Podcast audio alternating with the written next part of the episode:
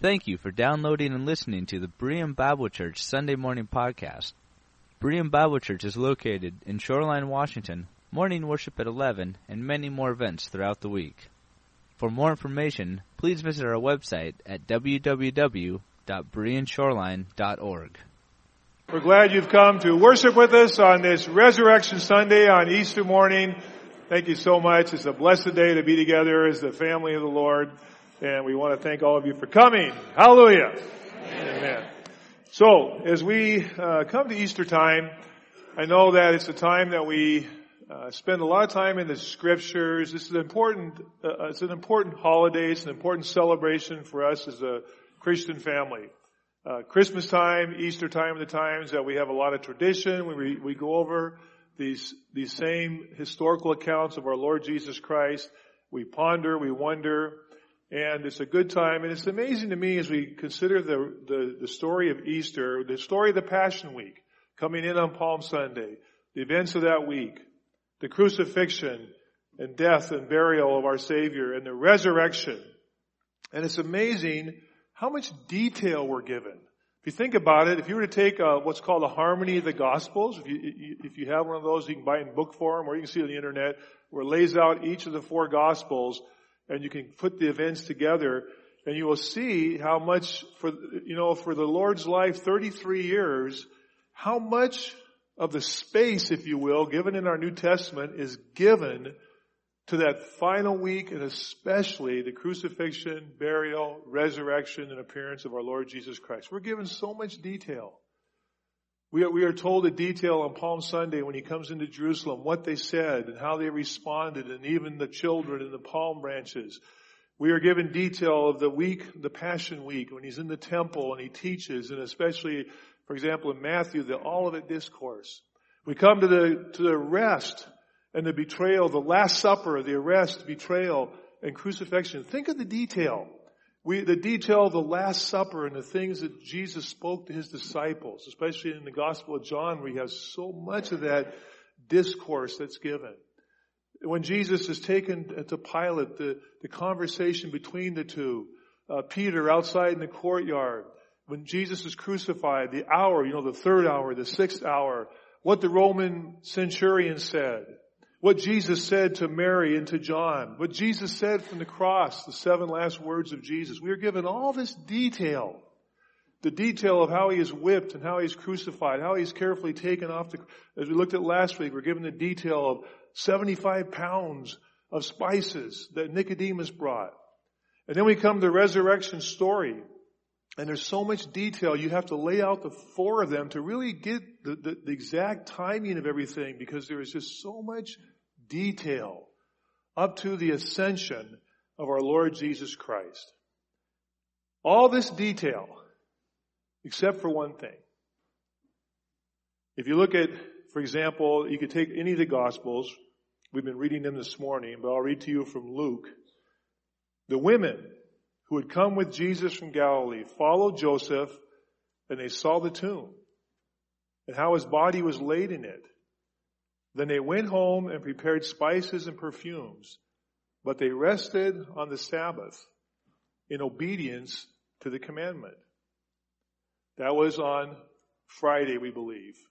Late Friday, because they were getting ready for Sabbath. And it was a holy Sabbath because of Passover. On the first day of the week, very early in the morning, the women took the spices they had prepared. They went to the tomb. They found the stone rolled away from the tomb, but when they entered, they did not find the body of the Lord, the Lord Jesus. And while they were wondering about this, suddenly two men in clothes that gleamed like lightning stood beside them. In their fright, the women bowed down with their faces to the ground, but the men said, why do you look for the living among the dead? He is not here. He is risen. I mean, think about that. All this detail even how he is wrapped in the 75 pounds and everything, putting him in the grave. And then it's blank. And there's no detail about the resurrection. The next thing we read is coming to the tomb and it has happened. Nobody saw it. Nobody saw it. And the Lord gave us no record. What actually happened? Have you ever thought about that? How was Jesus raised? When did it exactly happen? We aren't told anything. It is a mystery. Was he raised instantaneously? Was it a process? Where was he? From the time he was raised till he appeared to the women. As we read on the scripture earlier, it says, don't, don't hold on to me. I, I have not yet ascended to my Father. Where was he? When they came in, the tomb was empty. Where was he? What happened? How did it happen? How was Jesus raised? What happened on Saturday? We read in Acts this past year as we studied Acts, or at least twice, I think three times in the book of Acts, we have this quote from the Psalms applied to Jesus where it says, you will not allow your Holy One to see decay. Think about that. He died physically. He was fully man and fully God, but he was fully man. He was placed in the tomb. And the scripture says, you will not, your body, God will not allow it to see decay. So his body did not decay, but he was dead. He was in the tomb. How did it happen? When exactly did it happen? And what took place? The only record we have of that span from Friday evening to Sunday morning, the only thing we are given is in the Gospel of Matthew. In the Gospel of Matthew, in chapter 27, it says that after Jesus had been placed on the cross, and I want to remind you that when we talk about three days and three nights, in Jewish reckoning, any part of a day is a full day. So if Jesus was crucified Friday before sunset and arose Sunday morning, that is three days and three nights by Jewish reckoning. And it says in verse 62 of chapter 27, the next day, the one after preparation day, that is the preparation day for the Sabbath, we believe this would be Saturday, reckoning the schedule of events for this special Passover Sabbath weekend. The chief priests and the Pharisees went to Pilate. Sir, they said, we remember that while he was still alive, that deceiver said, after three days, I will rise again. So give the order. Give the order for the tomb to be made secure until the third day. After that, it didn't matter but to the third day, which would be Sunday, secure it. Otherwise, his disciples may come and steal the body and tell the people that he has been raised from the dead. And that last deception will be worse than the first. It's a not very good logic because if they really wanted to steal the body, they would have stole it when Nicodemus and Joseph had it. But they say, he said he was going to rise again. Secure that tomb. Don't let anybody tamper with it. In verse 65, take a guard, Pilate answered. Go. Make the tomb as secure as you know how. So they went and they made the tomb secure by putting a seal on the stone and posting the guard. Now it's interesting. Sometimes we talk about, let me get my remote here, uh, sealing the tomb. We might think in terms of maybe they cemented the door and so on. But the sealing of the Roman, of of the tomb of Calvary would have been something, something like this. We don't know for sure. But when they, the, the main point of it was, is that right here in the middle would be a seal. It could have been off the side. Somehow there was a rope or strap from the wall to the rock. Might have been like this. It might have been the side. But the significant feature, inquire, the significant feature would be the seal right in the middle. It would have been a soft clay. You know what a seal is. We have a church seal. We have a church seal that we can seal something that says the Berean Bible Church and it's our official church seal. You go to the Notary Public and they seal things. They would have put a soft clay on that and they would have stamped it with the stamp of the Roman government. The emperor's stamp as represented by Pilate, the magistrate, the governor. And when you did that, you have sealed that. And when you seal it, it is clear to everyone, do not tamper. And everybody knew. Nobody would dare touch that. If anybody touched that seal, broke that seal, there would be no questions asked. You would be crucified. You would be executed. Nobody would dare tamper with that seal of the Roman government. And it says that they sealed the tomb with that seal. And they posted a guard. And they made it as secure as they possibly could. But we read in chapter 28, after the Sabbath, at dawn, the first day of the week, Mary Magdalene, the other Mary, went to look at the tomb. There was a violent earthquake, for an angel of the Lord came down from heaven, going to the tomb, rolled it back, broke the seal. God broke the seal. Nobody else would tamper with it. But the angel of God came and broke that seal. His clothes were, were white as snow. His radiance was like lightning. The guards were so afraid of him, they shook and became like dead men. They became like dead men. The stone was rolled away. The seal was broken. The guards were put in a state of shock so they couldn't do anything. And of course, as we know, none of that was so that Jesus could get out. He had already risen. It was for the ladies, the women who came to go in and see. It was for us because they are our witnesses. It was for us to see, not for him to get out. Somehow, some way, in that quiet, he rested on the Sabbath. Bob Jolke gave me an article just before the service today. It was interesting and talked about this idea that it was on the Sabbath day that he rested. G.K. Chesterton said, thus this, this, this Sabbath that Jesus spent in the earth was the last Sabbath of the old creation marred by Adam's sin. It was the Sabbath day that Jesus rested in the tomb. His body did not see decay. Where did his spirit go? Where was the soulical part? He was fully human.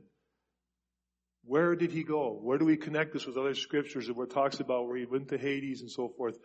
It's a mystery. But on Sunday morning, and it could have been any time on Sunday, the first day of the week, Jesus rose from the dead but the stone was still there. And it was the angel who came and broke the seal and rolled it away and allowed us on, in the person, people that went in as our witnesses to record it for us. He has been risen. You know, it's interesting. Verse 5, the angel said to the woman, do not be afraid. You know, it's just like on uh, Christmas.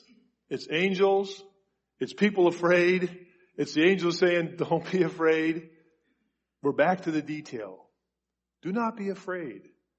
For I know that you are looking for Jesus, who was crucified. He is not here. He has risen, just as he said. Come, see the place where he lay. Then go quickly and tell his disciples, he has risen from the dead. You know, this morning we have a tradition at Easter time, and we've already shared it several times, right? He is risen. He is. We all know, and, and uh, I want to add a little something today, and I don't want to confuse you, okay? Um, but I just want to point something out, and I'm not suggesting we change our tradition because it's a good tradition and it's something that is important part of our worship as Christians. But I do want to point this out because I think it's worth noting that actually, and, and I've quoted from the New Revised Standard Version here, because actually, he is risen in the Greek language is, is a little bit misleading in the sense that what it really says is, he is not here, he has been raised. As he said, come and see the place where he lay, then go quickly and tell his disciples, he has been raised from the dead. Now you might say, well, what's the difference? Well, theologically, our understanding of what is going on at Easter, there is a little bit of a difference. Because you see, he has been raised is in what we call the passive voice. It's a passive verb, not an active verb. But you know what that means. If I'm playing baseball and I hit the ball, unlikely, but if I hit the ball, okay, that is active. I'm doing the action. I am hitting the ball. But if I get hit by the ball, which has happened at a church softball game, in the head, on accident, I'm not gonna tell you who, I'm not gonna tell you who did it. All I'll tell you is, they can't learn, he can't learn to bake either, if that helps you.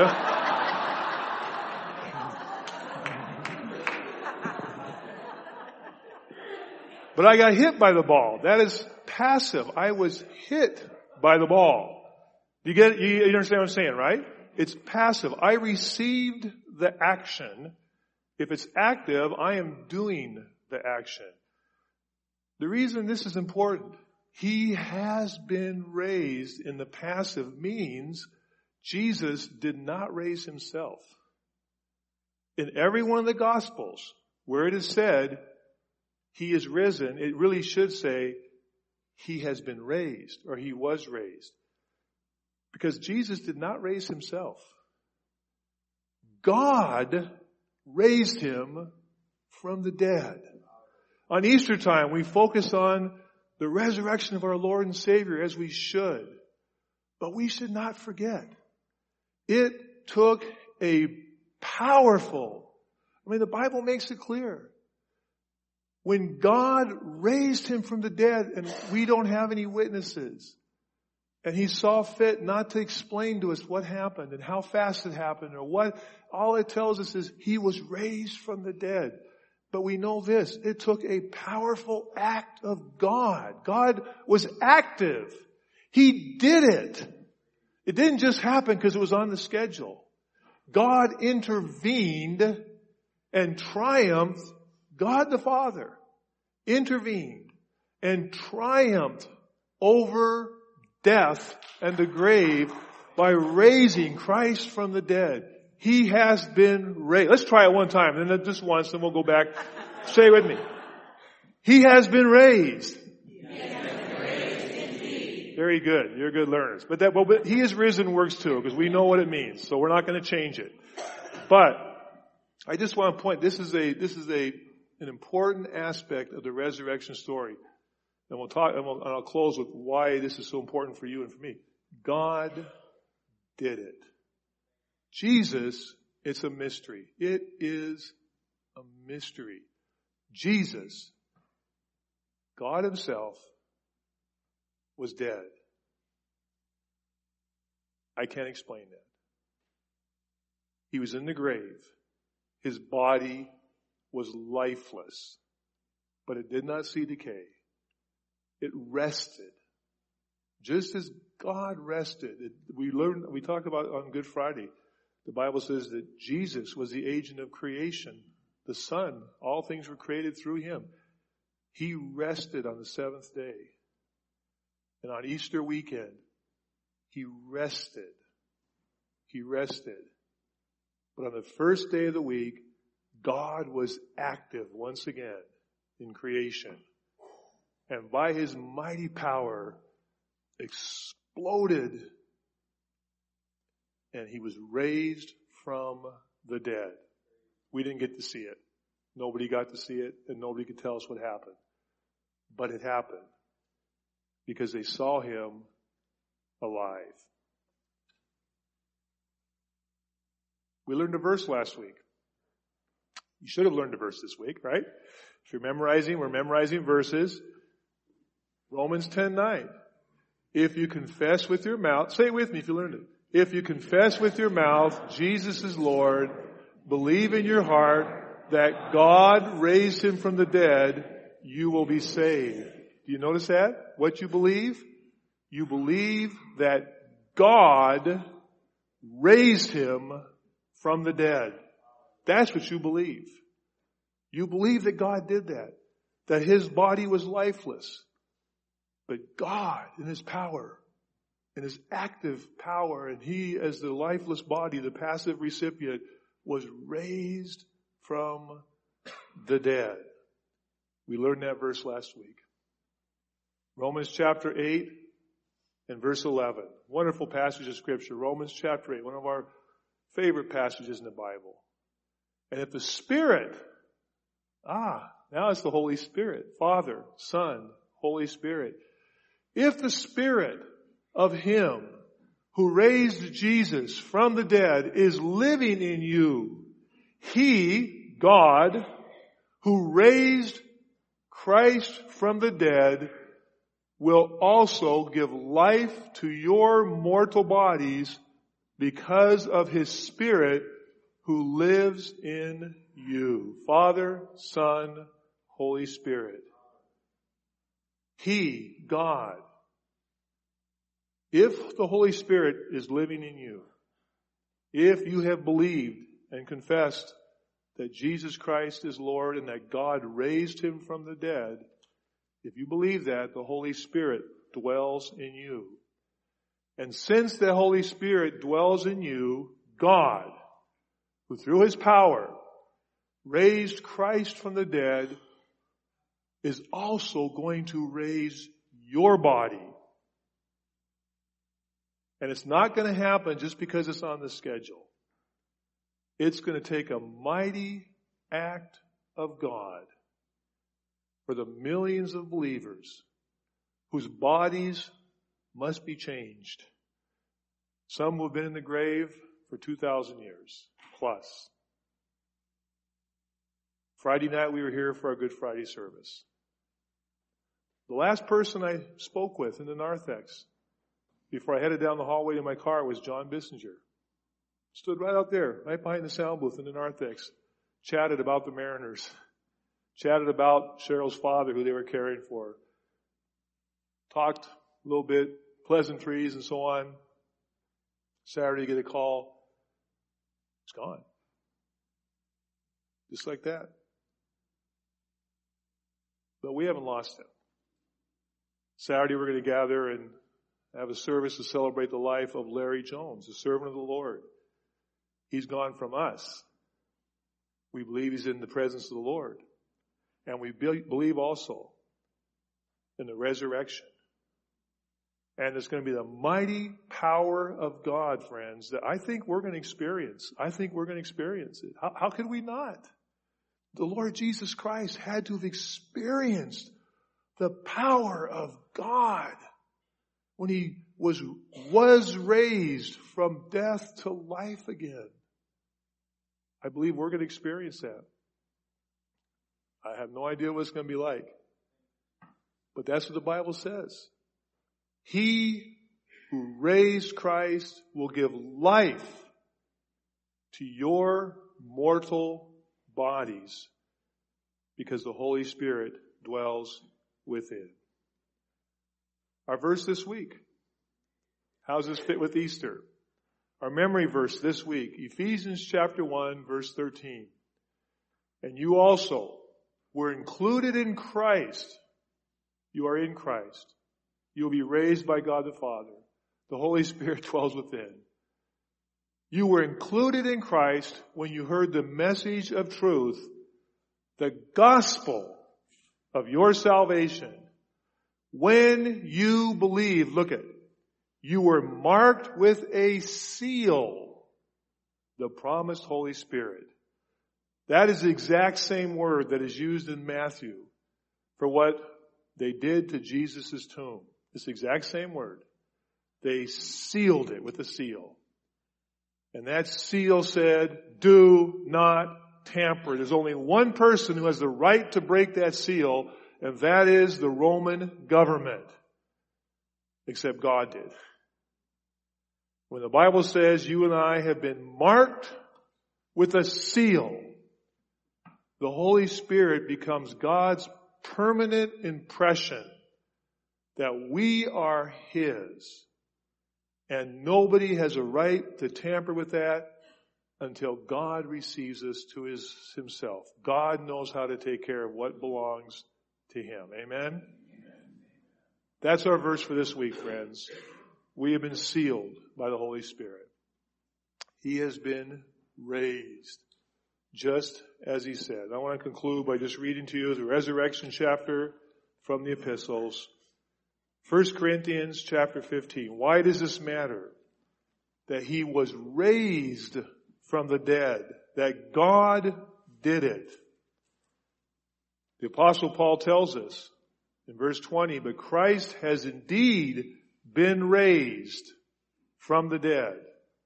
The first fruits of those who have fallen asleep. He is the first fruits.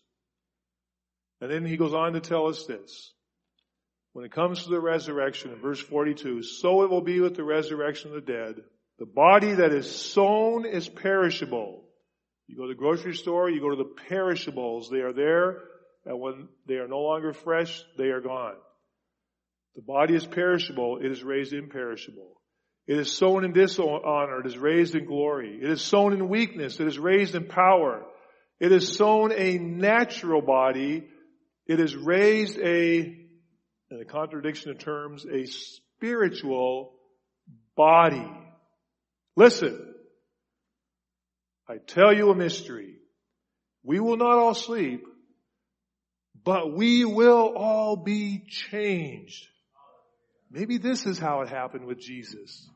In a flash, in a twinkling of an eye, at the last trumpet, the trumpet will sound, the dead will be raised imperishable, we will be changed. Friends, we celebrate Easter Sunday morning.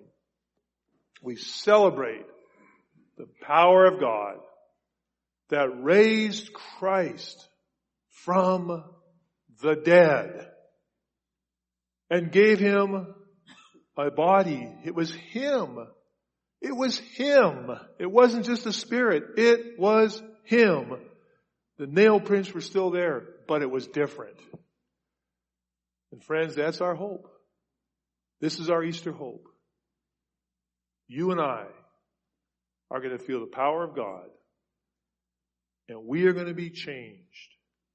And what Paul says in 2 Corinthians chapter 5, this mortal must be swallowed up by life. It is only going to get better. He is risen.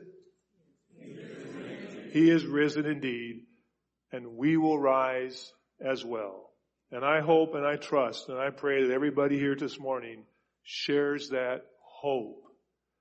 And you can share it Confess with your mouth. Tell God, I believe in Jesus Christ as Lord, that He died on the cross and He paid for my sins.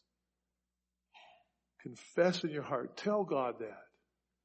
And believe, and believe in your heart that God raised Him from the dead. You will be saved. Hallelujah is right. Hallelujah. Hallelujah. Let's sing a song together. I'm going to read to you from 1 Peter chapter 1 verse 3 and then we're going to share in one more song before we are dismissed from our service today. 1 Peter chapter 1 verse 3. Praise be to the God and Father of our Lord Jesus Christ. In His great mercy, His great mercy, He has given us new birth into a living hope through the resurrection of Jesus Christ from the dead. Stand and be dismissed. What a beautiful word, mercy. God's love and mercy. God loves you more than He will ever love you. There's nothing you can do to make Him love you more. Amen. Why not receive it? Receive Christ's payment for your sins. Confess with your mouth. Believe in your heart that God raised from the dead. You will be saved. Take a few minutes, go down to the gym and purchase a baked item. The money will go to a great cause. Even if you're not hungry, go down and purchase a baked item. Otherwise, we don't want this stuff sitting around the office tomorrow for Gary and Kevin to eat. So, uh, go buy it and uh, the donation will go toward our mission trip. Thank you for coming today. Thank you for coming. If you ever get a chance to go to Israel, you most certainly will visit the Garden Tomb. It may be the place Jesus was buried, it may not. But even if not, it's the best representation that we have. And you'll get a chance to take one at a time to go and to walk and look inside and see the stone bed where he would have been laid. And it's empty. And you close your eyes, you can almost hear the angel say, He has been raised. Why are you looking for the living among the dead? He is not here. He has been raised. Heavenly Father, we thank you today for this wonderful, beautiful truth. Christ was raised from the dead. Thank you for your power and your might that you destroyed death in the grave.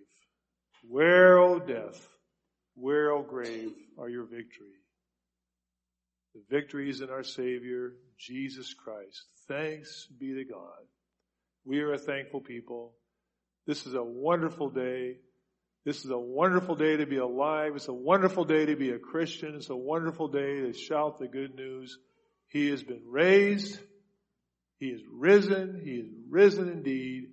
We leave this place with joy in our hearts and we look forward to worshiping you, not only in this week to come, but in the ages to come with the family of God. In Christ our Savior's name, all God's people can say together, Amen. Amen. Blessed Easter, Christmas, Easter to all of you.